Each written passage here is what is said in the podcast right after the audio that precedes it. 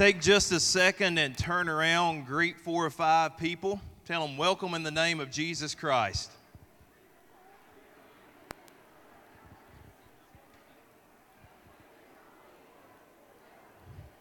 And don't be seated, remain standing.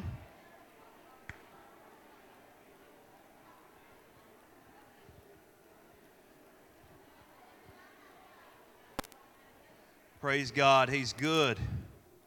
God is good.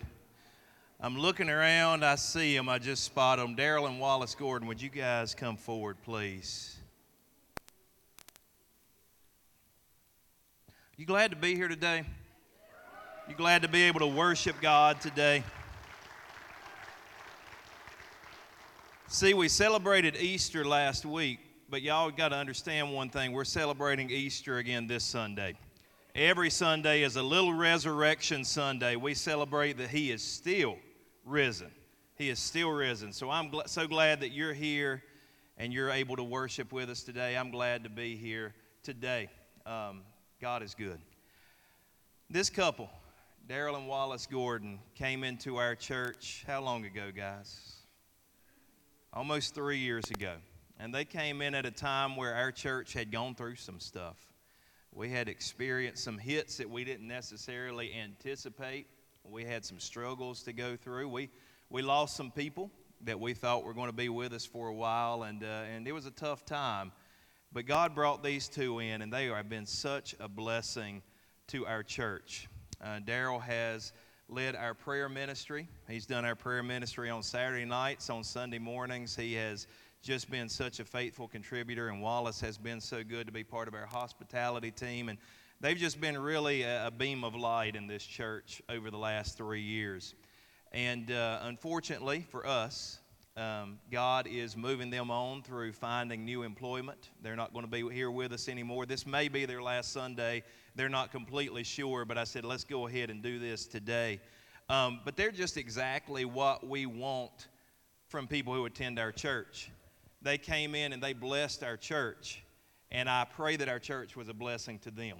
We want that sort of symbiotic relationship where we're blessing each other, and uh, we're going to miss them. They're moving to the coast. We're, we're sanctified people, so we can't say the beach, but they're moving to the coast. Uh, got employment down there. They're looking for a new church home. And look, they're going to be a light wherever they go. And I've told them, look, you're forever Rushwooders. You're always part of this church, and this church will always be part of you. But um, we're just so glad to send them out and, and to see what God's going to do with them. And we'll keep up with them on social media. And I've got a feeling we're going to run into them again sometime. Um, but we want to pray and we almost want to commission them and send them out into the next phase of their lives. So if you would like to join us this morning, we're going to pray for the service and we're going to pray over them. And if you'd like to just come lay hands on them, surround them, let them know how loved they are by supporting them in prayer this morning. And um, again, we're sad to lose them. But they said this morning, Daryl said in our prayer time, we're forever friends because we're in Jesus Christ. That's the only way to have friends forever, is for us to be in Jesus Christ. If you have friends that don't know Jesus, they can't, they can only be lifetime friends. They can't be forever friends. But if they know Jesus, then we can be. God is so good.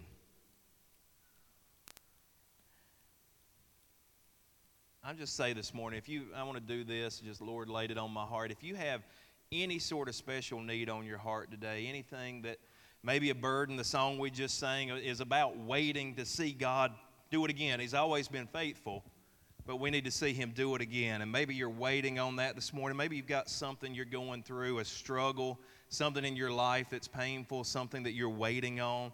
And we believe God is going to be faithful and we believe He's going to move again. But if that's you today, would you just raise your hand and say, Yeah, that's me? That's me. I've got some stuff. I'm going through some stuff right now. I'm just waiting on God's faithfulness be assured He's going to show up. Be assured He's always on time. And so uh, I want to pray for you all this morning as well. Father, we come and we are thankful today. We are thankful today that you have found us worthy to be your church, not in and of ourselves, but through the work of Jesus Christ. And Father, I thank you that you bring people into our lives at, for a season at just the right time to give us confidence, to give us strength, to speak and to pray into our lives, to give us support when we need that. And Father, I am very thankful for Daryl and Wallace Gordon. I am so thankful that you brought them to be part of this church for a season. God, the wisdom that they employed, the love for your people that they showed, and God, they, they're not from the same background as this church, but it doesn't matter because, as Pastor Jason said, we are all part of the body of Jesus Christ through his blood. And so I'm so thankful that you brought them here to bless us. And God, I pray that we have been a blessing to them. And so, God, this morning, as they go into a new chapter of their lives, as they will be leaving us, uh, as the old song goes, friends are friends forever if the Lord's the Lord of them. And God, they are our friends through Jesus Christ. And so we just pray that you would bless them in the name of the Father and of the Son and of the Holy Spirit, that you would just make the next part of their lives the best part of their lives. And God, expand their territory, give them fruit for their labor. God, we pray that many would come into the kingdom because of what they do for you. Bless them, we pray. And we're so thankful for them, God. We would be remiss if we did not thank you for them this morning, and we are so grateful for them being part of our lives. Now, Father, we saw a lot of hands raised this morning as, as your church is already in the kingdom, but we've not seen the full dawning of that kingdom yet. And so we live in that already, but not yet. And there are still pains and there are still problems and there are still issues that come into our lives, God, and, and we have to deal with them. And we believe, we believe that one day we're not going to have to worry about those things anymore. But God, we live in this world right now. And so we need your help, we need your blessings, we need your love, we need your comfort. I marvel that Jesus said that when he would send the Holy Spirit that he was sending the comforter. And we just pray that your Holy Spirit would be a comforter to those of us that mourn, that are afflicted, God, but we also know that you can do all things. And so, God, we pray you would make a way where there's no way. God, the world might look at it and say it's impossible. But Lord, with you, all things are possible. And so, God, we just pray that you would bless all that need a touch from you today, all that need something special. God, do that for us, we pray. Not to our glory, but to your name be the glory. And so, God, we're going to be careful that when you've worked through those problems in our lives, God, when you've brought us through the storm, when you've brought us through the fire, that we'll look back and we'll give you praise for what you've done. You are so good to us. I thank you that the tomb is still empty. I thank you that he is still risen. I thank you that there's no name given under heaven whereby we must be saved except for the mighty name of Jesus Christ. It's him that we exalt today. Let your spirit permeate this place, God. Do it again, we pray. Thank you for this church. Thank you for this ministry. Thank you for everything that you've done for us and everything you're going to do. We exalt your name on high. It's in Jesus' name we pray these things. And Rushwood said together, Amen. God bless you guys. Thank you so much for praying this morning. Give God some more praise as you're being seated.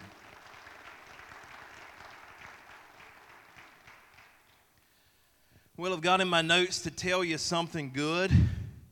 We had a good week, as Kendra said earlier. We had a great week last week, a wonderful Easter season. Um, 16 people were scheduled to be baptized, and we ended up with 19 people baptized. Three spontaneously chose to come and, uh, and take the dunk, to get dunked in their church clothes. And I thought that was just beautiful and wonderful. We had, uh, I believe, our oldest person baptized was 78, all the way down to little kids who decided to be baptized. And you know, sometimes, yeah, praise God for that. That'd be a good place for it. Sometimes people say when they see little children being baptized, well, aren't they too young to be baptized? Well, Jesus said, Let the little children come unto me and forbid them not, for of such is the kingdom of heaven. And they don't understand all of it, I know. And guess what? I don't understand all of it yet either, and neither do you. But all they need to understand is that Jesus loved them enough to die for them and that they're a sinner and that they need a Savior. I know when I was eight years old, I came to that realization that I was a sinner and I needed a Savior. And I couldn't tell you a whole lot more about it at, at that point in time, but I knew I needed Him in my life. I knew that I was afraid to lay down and go to sleep at night because I knew that I was a sinner. And so at eight years old, I understood. My, some of my children were saved at younger ages than that. I said that out of our four children, we baptized three of them already, and the oldest one is 12. And so I just, I, I think that's what parents are supposed to do. We're supposed to early bring our children to a saving knowledge of Jesus Christ. That's what we're supposed to work on and work toward. And yes, they'll relearn and they'll have to rededicate and they'll have to grow along the way. But we're just thankful that God has been so good to us and uh, a, a, wonderful weekend last weekend. Thank you guys for being part of that. Thank you for those who volunteered. Thank you for those who invited people. I do want to encourage you. We kind of know how seasons run within church, and we know that about Father's Day, that's usually when the drop off starts for the summer. Uh, people aren't able to attend, they're on vacations, and they're doing different things on Sundays. I would ask that you don't forget the church during the summer when we get to that point because you need to be here. You need not to forsake the fellowship. I had one friend who told me one time that people in his church would tell him after Father's Day, Well, I'll see you when school starts back. And we don't need it to be that way. You need to stay in contact with the body of Jesus Christ. But I also want to encourage you during this time. I think churches fail to leverage the time that after Easter, running up to the summer. This is still a great time to invite people to church. We're going to have our Youth Sunday, Graduation Sunday. We're going to have our youth who are going to be leading us in worship that Sunday, celebrate our graduates. And again, please get that information in uh, so that we can uh, help celebrate the graduations that are going on. That'll be a great Sunday to invite people. Mother's Day, we're going to have baby dedications. That's our tradition to do that on Mother's Day. And so uh, we would encourage you to invite people that Sunday. Tell people there's stuff good going on at Rushwood and invite them to be here. Not because we're the only church on the block and not because we're the only ones that God can use, but I just think God is here and God is moving, and we would like more people to experience Him and know Him because time is getting short. One day Jesus is going to return. And he's going to set everything right where it is. Everything's going to be locked into place. There'll be no need to evangelize then. There'll be no need to invite anybody to church because all decision, uh, decisions will have been made by that time. And so we need to work while there's light. We need to work while there's still an opportunity. And I can't do it all. Our pastoral staff can't do it all. In fact, we're not supposed to do it all. Every Christian is called to be a minister. And so we ask that you would minister to those in your sphere of influence, invite them to church, share your testimony. Let's win people to Jesus Christ while there's still time. Amen, church? Let's do that together. God is good. Well, the Bible, I believe, is the most important book of all time. I don't think that's even arguable. I think, even from a secular standpoint, we have to understand the Bible is the most important book of all time. It's the first book that was ever printed. Gutenberg's printing press, the first thing produced was the Holy Bible. It is the best selling book of all time. In fact, most booksellers don't even list it in the list because it is a given that the Bible is going to be the best selling book year after year after year. Kind of scarily, uh, uh, unfortunately, the Quran is now catching up a little bit, but the Bible has always been, up to this time, the best seller. I believe the Bible has helped to shape and define Western culture. What a shame it is that our students in our schools oftentimes don't even get the Bible as history uh, or the Bible as language, or they don't get exposure to the Bible because much of Western culture was built upon the principles that are in God's Word. I think, even from a historical, from a literary standpoint, children should be exposed to God's Word. Children should understand about the Bible. And it's a shame that that doesn't happen so many times in so many places of education. But the Bible is, I believe, the most important book of all time. It's the most important book of all time, certainly for Christians. Certainly for Christians. It's great. I love devotional literature. I love to read through different books from different Christian authors and get their takes on things because that's family materials. That's what the family has put out about Jesus. And so I don't just read the Bible. I read all sorts of other things. I love C.S. Lewis and I love G.K. Chesterton and I love just uh, A.W. Tozer. And there's just hundreds, literally, of Christian authors I like to read after. But I want to be like John Wesley said I want to be a man of one book. Primarily, I want to be about one book, and that book is God's holy word, the Holy Bible. That's what I want to be about. For Christians, we believe that Bible, the Bible is the Word of God given to man. It's God's Word to us and for us. As Christians, we believe the Bible is completely trustworthy. Everything it teaches, we believe you can trust. The tr- Bible is trustworthy and it is good. And I know the Bible's under attack a lot anymore. I know that there are people out there who are trying to tear it down. But look, they've been trying to tear the Bible down for 2,000 years and they haven't gotten the job done yet. And I don't believe they're ever going to be able to because it's God's Word. It's going to persevere.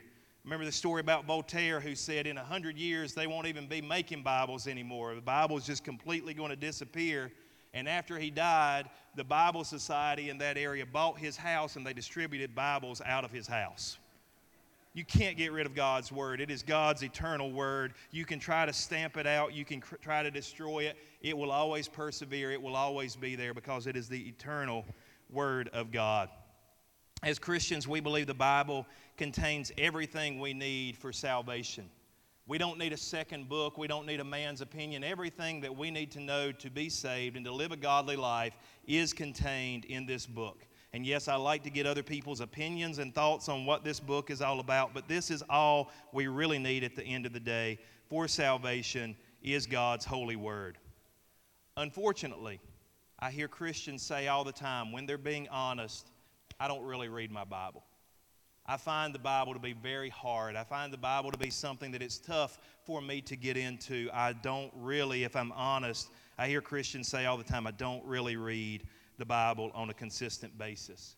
And a lot of times that's followed up by Christians saying, I don't really read it because I don't really understand it.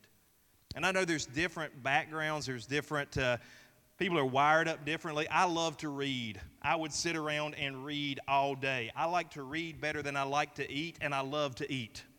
But I really love to read. And my wife looks at me and says, Why would anybody sit around reading a book all day? She doesn't understand it, she doesn't get it, she's not a reader. I'm wired up as a reader. We have different personalities, and I get that. But as a Christian, I was told this many years ago.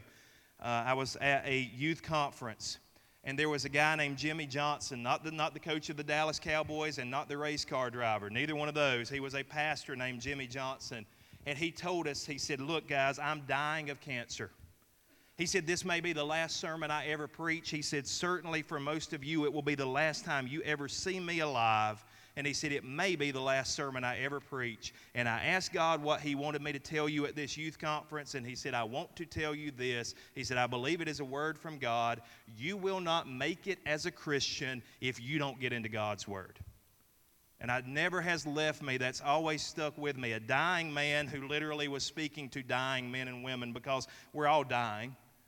We're all going to cross over that river at one point or another if the Lord doesn't come back first. But I'll never forget him saying, You will not make it if you don't get into God's Word, if you don't learn to love God's Word and daily make it a part of your life. But Christians say, I don't understand it. I don't understand it. I don't read it because I don't get it. And actually, Jesus said that God's Word is a Christian's food. Remember, before Jesus' ministry really began in earnest, he's in the desert 40 days, 40 nights. Satan appears to him, tempts him, and one of the temptations is after he'd been fasting for that period of time, Satan says, Look at these stones here.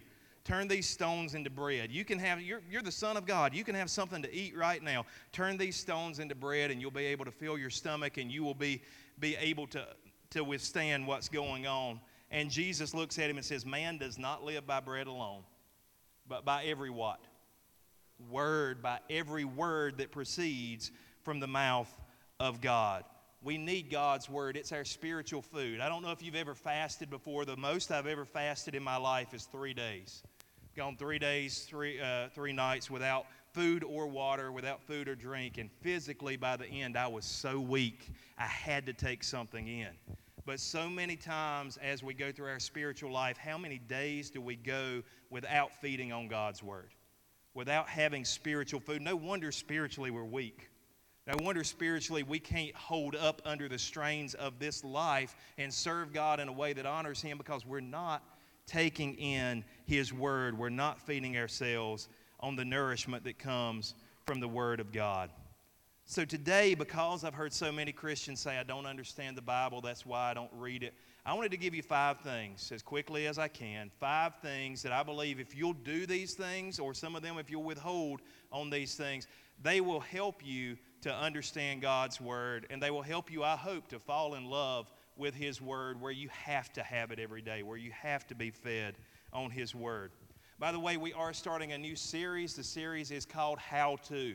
And over the next couple of months, every Sunday, I'm going to tell you how to do something or our ministry team is going to tell you how to do something that we believe you have to be able to do to be a devoted, a fully devoted follower of Jesus Christ. So today, my message is how to understand the Bible. And I want to give you five secrets to understanding God's Word. Five secrets to understanding God's Word. Are you ready? All right, notes would be great on this. If you want to take notes somewhere, you're certainly welcome to do that. But five secrets to understanding God's Word. Let me give you number one. I'll start out with my most controversial point. Might as well do that, right? Might as well get it out of the way right at the first. First thing, read a translation that works for you. Read a translation that works for you. Let me let you in on a little secret. No, you do not have to only read the King James Version of the Bible. My goodness, let me say that for you right at the beginning. And I know I have friends from all over the country, and, and they, will, they will just kind of laugh sometimes, and they say, Really?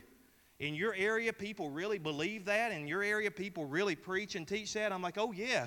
I'm like, some of them worship King James way better than they worship King Jesus, if we're honest about it.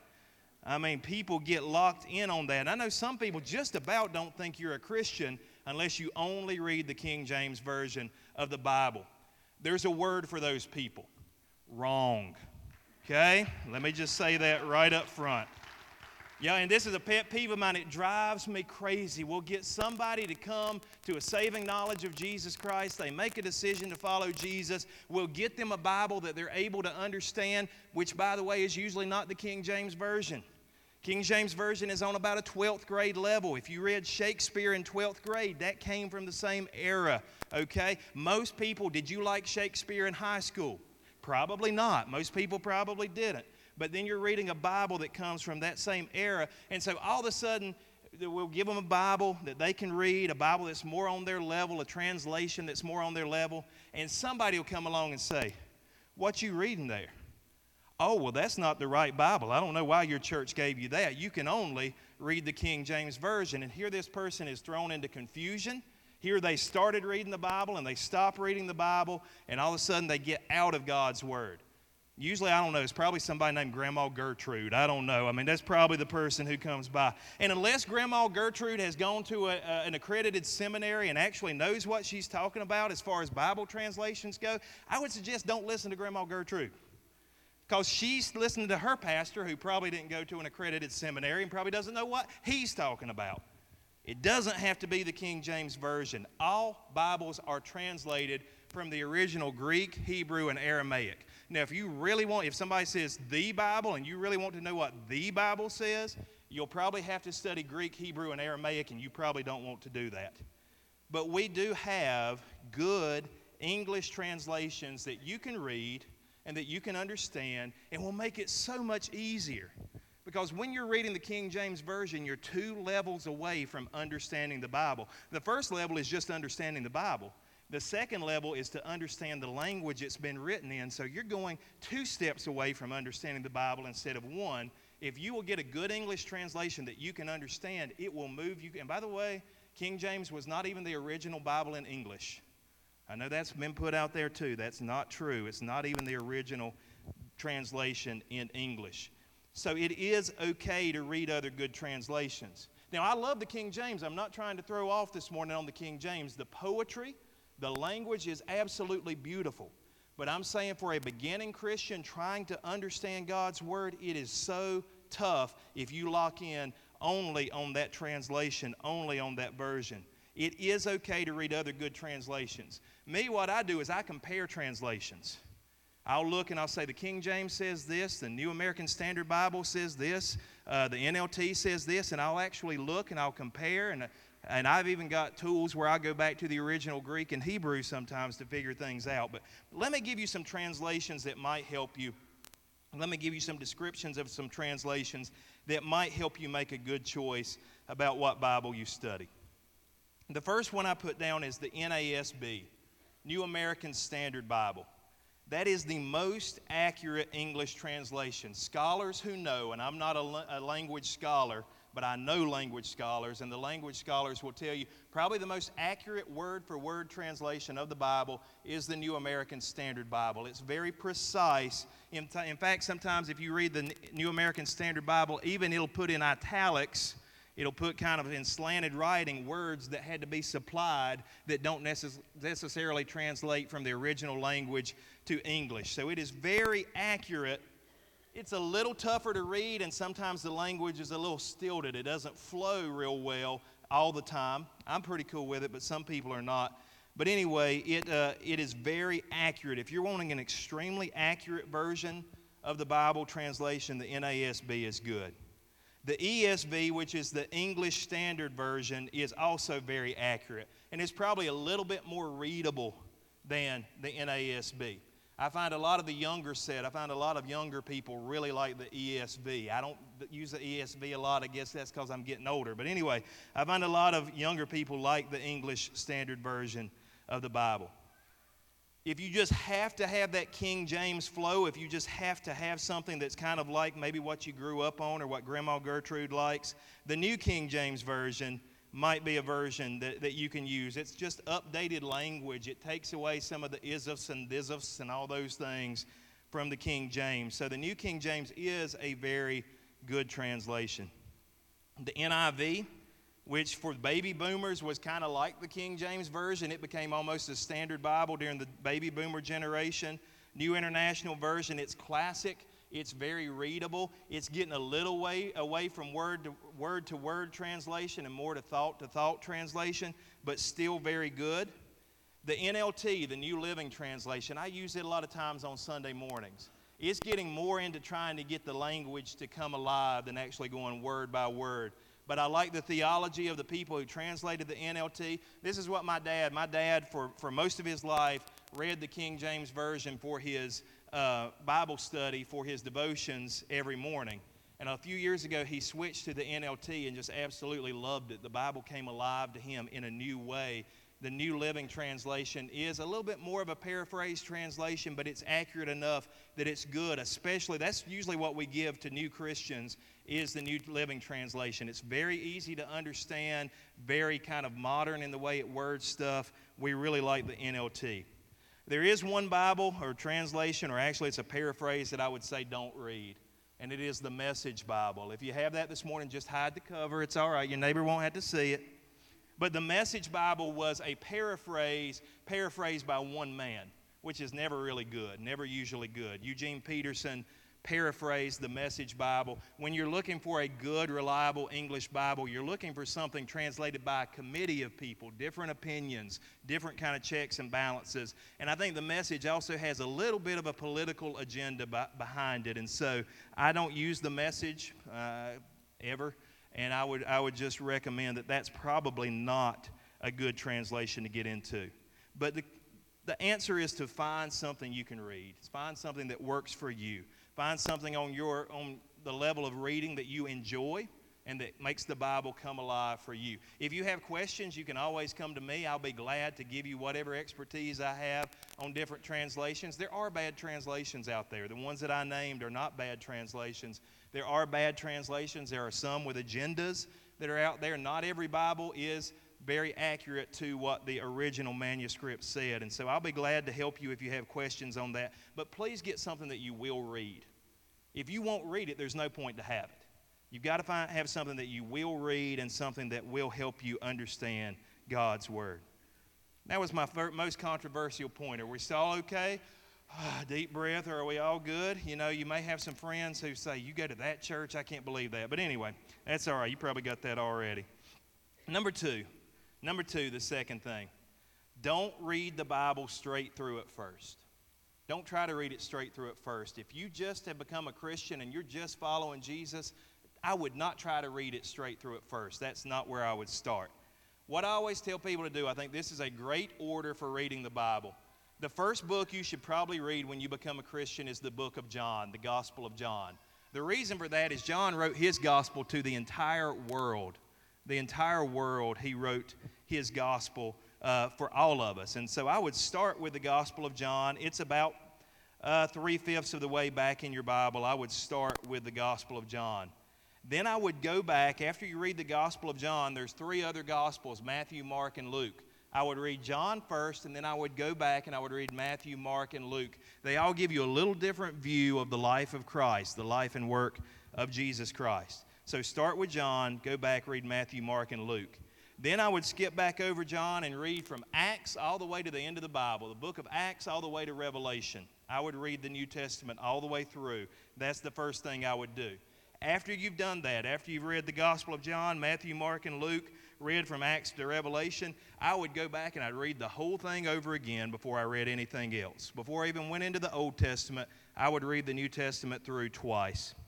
There's a fellow named James Tour. He is a Jewish Christian, not Christian scientist, but he's a Jewish scientist who is a Christian. Let me say that so you'll understand it. He is a PhD in synthetic organic chemistry. In other words, he is one of the world's smartest men, an absolute brilliant man who came to Christ several years ago. And he says he has a theory that no one can read the New Testament through from the book of Matthew all the way to the book of Revelation twice without becoming a Christian. He said if they'll just simply read from Matthew to Revelation twice and really try to take it in and really give it a fair hearing, he said he doesn't think anybody can read the book through twice without becoming a Christian. Now, imagine there's some exceptions to that, but he says that's a pretty hard and fast rule. He believes if you read the New Testament through twice, you will come to faith in Jesus. So I recommend that you read it through twice. Before you go into the Old Testament, read the New Testament through twice in the order that I talked about.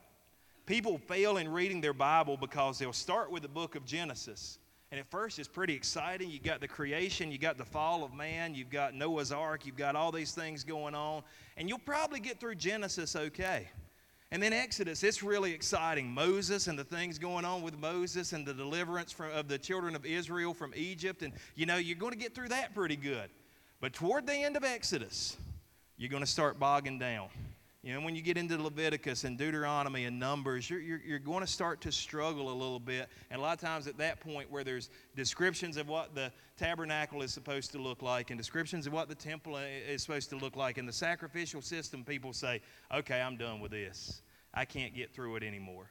And so just be careful. I would say read, especially if you have to just read something and just focus on something, focus on the New Testament. Psalms are good. You can read the book of Psalms every day. You can read a new psalm, and that gives life because it's songs literally written to God and about God.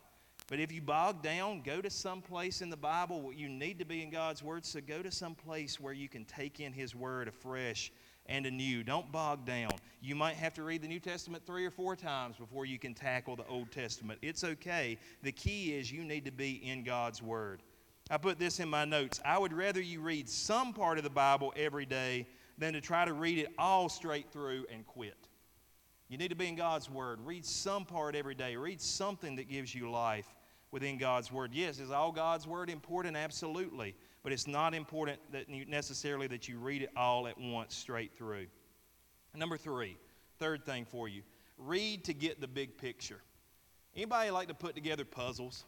Anybody, I know when I was a little kid, I loved to put together puzzles. That kind of dropped off. But you know, you get the 500 piece puzzle, 1,000 piece puzzle. You've got these puzzles with all these pieces. And I meant to do this, I just kind of ran out of time this weekend, but I was actually going to bring in one of those puzzles.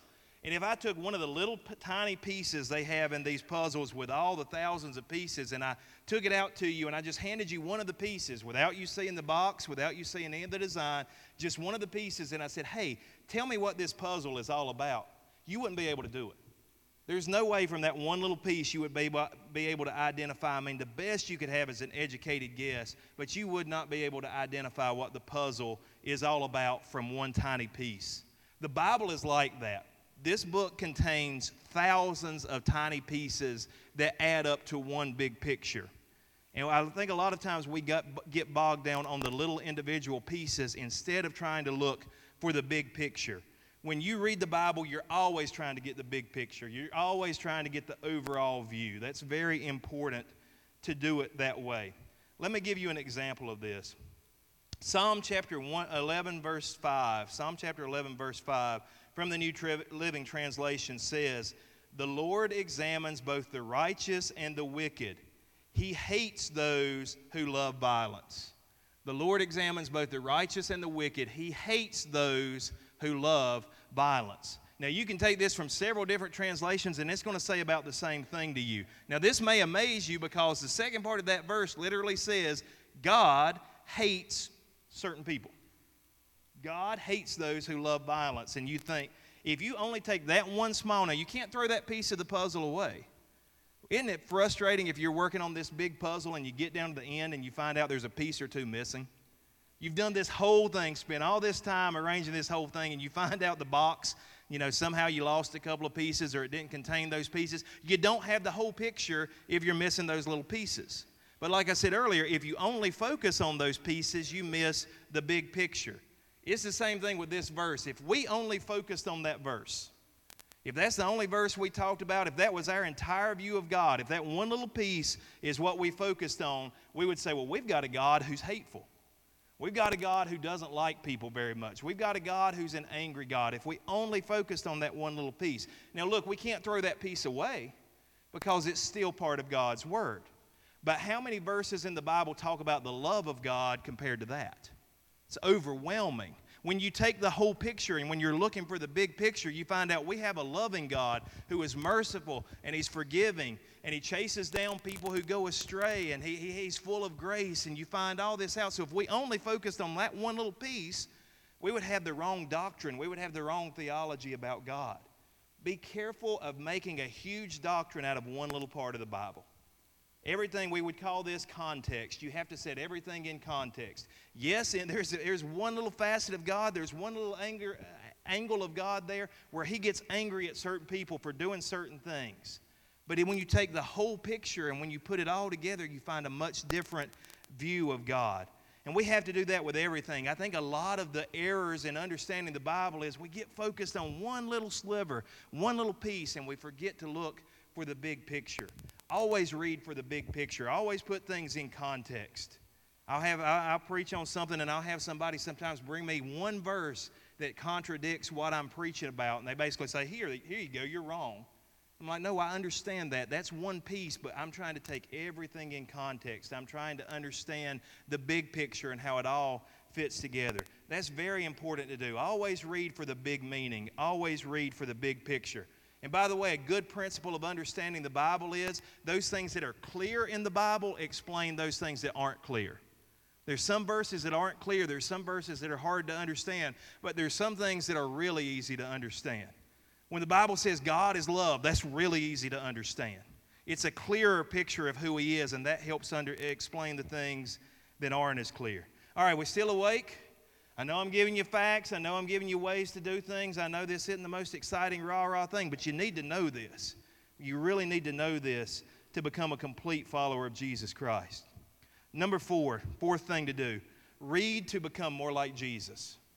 Read to become more like Jesus. The goal of the Bible and reading the Bible is not just to check the box and say, okay, got my Bible reading done for the day. I've done that before. Can we be honest? Can we be confessional? Sometimes I just read it. I don't even remember what I read. My mind was a thousand miles away, but hey, I read it. Check that box and move on. That's not the goal of reading the Bible. It's just to check the box and say, okay, did that good, did that right today. That's not the goal. The goal of reading the Bible is not to learn more facts. It's good to know facts about what the Bible teaches, but that, if that's all you're getting from it, that's not the ultimate goal. The goal of reading the Bible is not to find ammunition to use against others. Like I, I just can imagine some people reading the Bible and they say, "Oh wow, you wait till I put that one on Facebook. You wait till I put that verse out there. That's talking about them. That's exactly what they need to hear. Those terrible people out there. That's not the goal of reading the Bible. The goal of reading the Bible is not just to build up our self-esteem and confidence."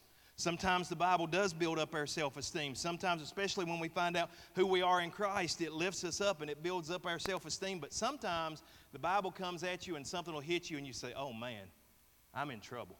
I've messed up. I need to change some things. The Bible will change you if you allow it. It will correct you if, it will, if you will allow it. So it's not always just to do that. Reading the Bible is not just to find talking points to win debates. I love how I see people online debating back and forth about religious things, theological things, and one will use this part of the Bible and one will use that part of the Bible. And again, they're doing the little thing where they're only looking at one piece so many times, but that's not the goal to win debates. That's, that's not why we study the Bible. The goal of reading the Bible is to become more like Jesus Christ. He's the perfect person. He's God in the flesh. Anything that we have that becomes more like Him, any facet of our life that becomes more like His life, is an improvement, is the goal for the Christian. 2 Timothy 3:16 says all scripture is inspired by God. Yeah, even the parts in Leviticus that put you to sleep, they're inspired by God. All scripture is inspired by God and is useful to teach us what is true and to make us realize what is wrong in our lives. It corrects us when we are wrong and teaches us to do what is right. Oh my goodness, can we believe that sometimes we're wrong? Sometimes we don't have it all together. Sometimes we're in error. And since God's word is completely trustworthy, when we disagree with the Bible, guess who's right? The Bible, God's word. I say sometimes somebody's wrong and it ain't God. It corrects us it reproves us, it changes us. God's word teaches us what is true, teaches us when we're wrong. God's word guides our steps. Number five, when you read this book, you need to read it with the author. You need to read it with the one who wrote it. I had to read a lot of books in college and seminary, and sometimes we would argue, you know, what the books meant. And not, not like knockdown, drag out arguments or anything like that, but in class we would have disagreements about what the author of the book we had to read actually meant. But occasionally, I would have the textbook was written by the professor who was teaching the class. And by the way, don't sign up for those classes. If the professor wrote the textbook, you ain't getting out easy at all. You've got to get everything right. But we would have sometimes, I, I had a thousand page commentary on Romans that the professor of the class actually wrote. And we had to turn his thousand page commentary into about a 50 page commentary on Romans. It was a lot of work. But anyway, the argument was completely cleared up when we had the, the professor who wrote the textbook. Because if we had an argument about what was meant in the book, all we had to do was ask him. I did have one guy one time, though, he said, I'm going to go back and disagree with myself. He said, because what I believed then, now I don't quite believe. And that happened on one occasion. But most of the time, if we had a disagreement about what the book meant, all we had to do was ask the professor if he wrote the book, hey, what did you mean by that? The author cleared up the meaning of what we were reading. The Bible teaches us that if you're a Christian, the Holy Spirit lives in you. The Holy Spirit dwells in you. And so we have the author of this book living inside of us. And if we will just tune into Him, if we will just understand, tune into Him, ask Him what He meant in some of the things He wrote, He will give us insight. He will reveal the truth. He will make it easier for us to understand. Now, one principle there is God's Spirit will never contradict His Word. Amen, Brent. That's good. Let's try that again. God's Spirit will never contradict His Word. If you think that God is saying something to you that goes against what the Bible is teaching, you have misheard God. In fact, you're probably hearing yourself. You're probably not hearing the Holy Spirit talking to you because God's Holy Spirit will never contradict His holy word. But it is very useful when we go to God's Word to talk to and read the Word with the one who wrote it. That's why you should pray before you read the Bible. When you do your devotions in the morning, eh, most people do it in the morning. Some that may not be possible, and you do it at night or lunch or whenever. But when you're doing your devotions, you should first of all pray. You should say, God, I want you to reveal something new to me. God, I want you to reveal something to me that will help me. God, I want you to reveal something to me that will change me. God, convict me if you need to. You need to pray before you get into God's Word you need to ask the author of the book to tell you what it's all about. Jeremiah chapter 33 and verse 3 says, Call to me, and I will answer you, and I will tell you great and unsearchable things that you do not know. The same God who was revealing stuff to the prophet Jeremiah is the same God that lives in me and you. And he will reveal stuff to you that you have never seen before, you have never heard before. He will give you new insight. He will give you new truth for living if you'll just turn to Him. It's amazing. I hear, I hear people say this all the time. I've read that book, I've read that chapter, I've read that verse, 20 times, 30 times, but all of a sudden something new just leapt off of the page. And it just grabbed my heart and it just stirred me and it changed me. That's the Holy Spirit of God showing you something different. That's the author telling you what the book is all about. When you read the book, you need to ask the author, you need to ask God, you need to ask the Holy Spirit to help you to understand, to reveal to you what's going on. If you'll just do those five things, there are five simple things this morning.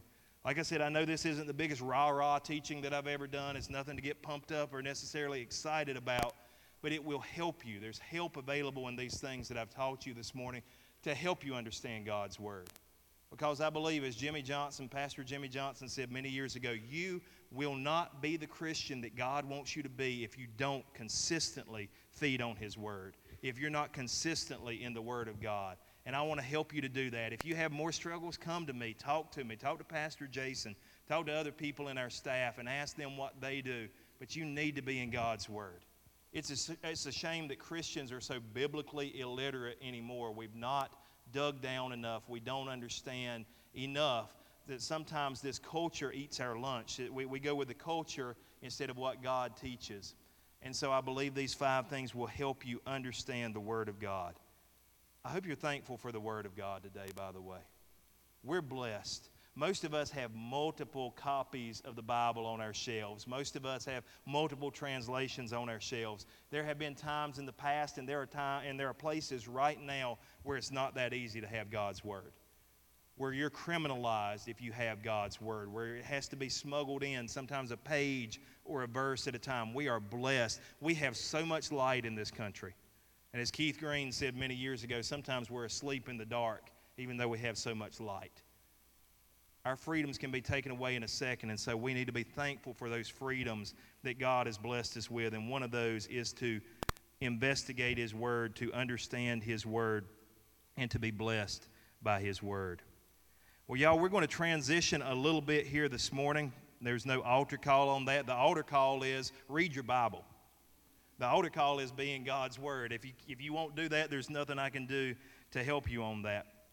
But we did have at the end of service last week, uh, again, I told you that we had uh, three, uh, uh, three people come up and spontaneously be baptized at the end of the Easter service. And then afterwards, we had a mom come to me and she said, My little girl wants to be baptized. Can we baptize her next week? And usually, because it does cost, you know, water bill and everything to fill up for, for baptism and all, we don't usually necessarily do that on a second week. But I said, well, the water's already there. She already wants to be baptized. Let's go ahead and let's schedule some more baptisms for next week. So, uh, through God's blessing, we actually have four more people who want to be baptized this Sunday. Give God some praise for that. And uh, same thing as last week, we're going to call them to the front and we're going to question them. And guys, gals being baptized, you can come on forward at this time. Um, we're going to question them so we can make sure that they are proper people to receive the sacrament of baptism. And I'd also like to invite you, just last, like last week, if you want to make a confession, and that's really what baptism is, you want to make a confession that you are following Jesus, you're not turning back that your life is in His hands. If you want to join them today, we have extra towels. We can dunk you as well, and we can get you to, to, to be part of the family. So if you want to join them, you, you have to come right now. Um, but if you want to join them and make that confession, you can come up front, you can take these vows, and you can join them in the sacrament of bat- baptism. As I said last week, baptism is not the door to salvation. It is an outward sign of an inward work that God has already done in our hearts. It proclaims to the entire world, I have decided to follow Jesus. Him will I follow, and him will I obey. Today, we want to question these candidates so you might know that they are qualified through the work of Jesus Christ to be baptized as Christians. Baptism candidates, I'm going to ask that you will turn and face the congregation, please, at this time. Candidates, have you repented of your sins and placed your faith in Jesus Christ as Savior? Do you believe in God the Father, the Son, and the Holy Spirit? That Jesus Christ suffered in your place on the cross, that He died but rose again, that He will return to judge all people on the last day? If so, candidates, please say, I do. Candidates, is it your intention to live for Him for the rest of your life, growing in holiness and sharing His good news wherever you can? If so, baptism candidates, please say, It is.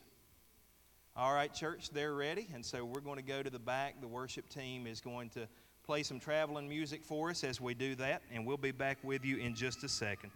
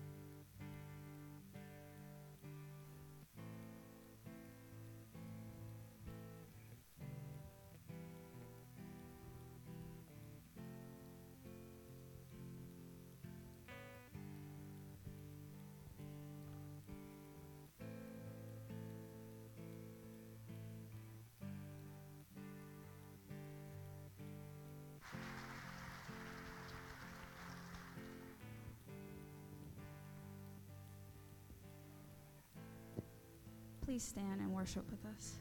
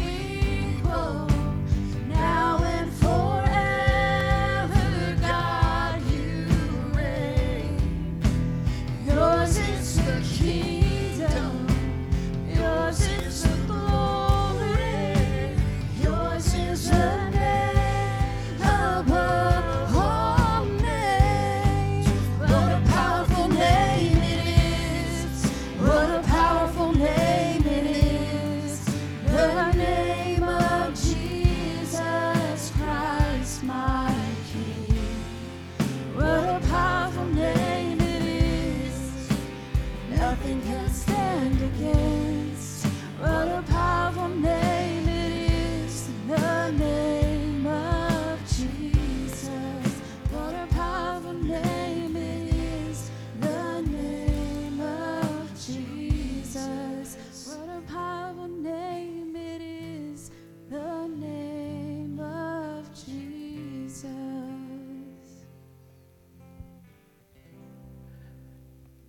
Church, I think that's the first time we've ever had baptisms on uh, two consecutive Sundays.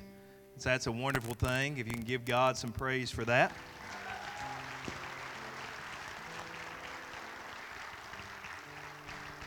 And just like last week, we had uh, one who wasn't scheduled but who chose to join us. So, what a beautiful thing that was. In the back, they told me we actually have somebody here today named Grandma Gertrude. And I wasn't talking about her, I was talking about the other Grandma Gertrude.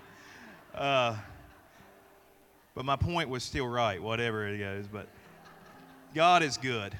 God is good. We have been really blessed over the last couple of weeks, and there's a, something called holy momentum, and I believe our church has it right now. Let's be in prayer. Let's be inviting people. Let's capitalize on it. God is wanting to do something special right here and right now, and guess what? We get to be a part of it, and that's so good. Let's pray together. Father, I just give you thanks. What a wonderful, wonderful name it is, the name of Jesus. Thank you that you've met with us last week, you've met with us this week, and God, you're going to meet with us next week and Wednesday night, and God, you're going to even meet with us when we're not in this place because we're your people. We're the sheep of your pasture.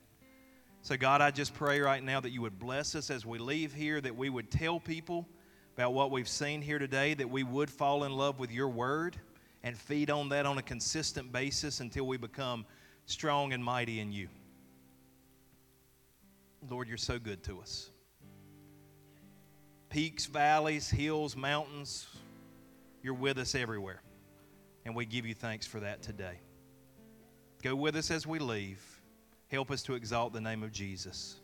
It's in His name we pray these things, and everyone said together, Amen. I love you, and there's nothing you can do about it. I hope you have a great week. We hope to see you Wednesday night and next Sunday morning. God bless you.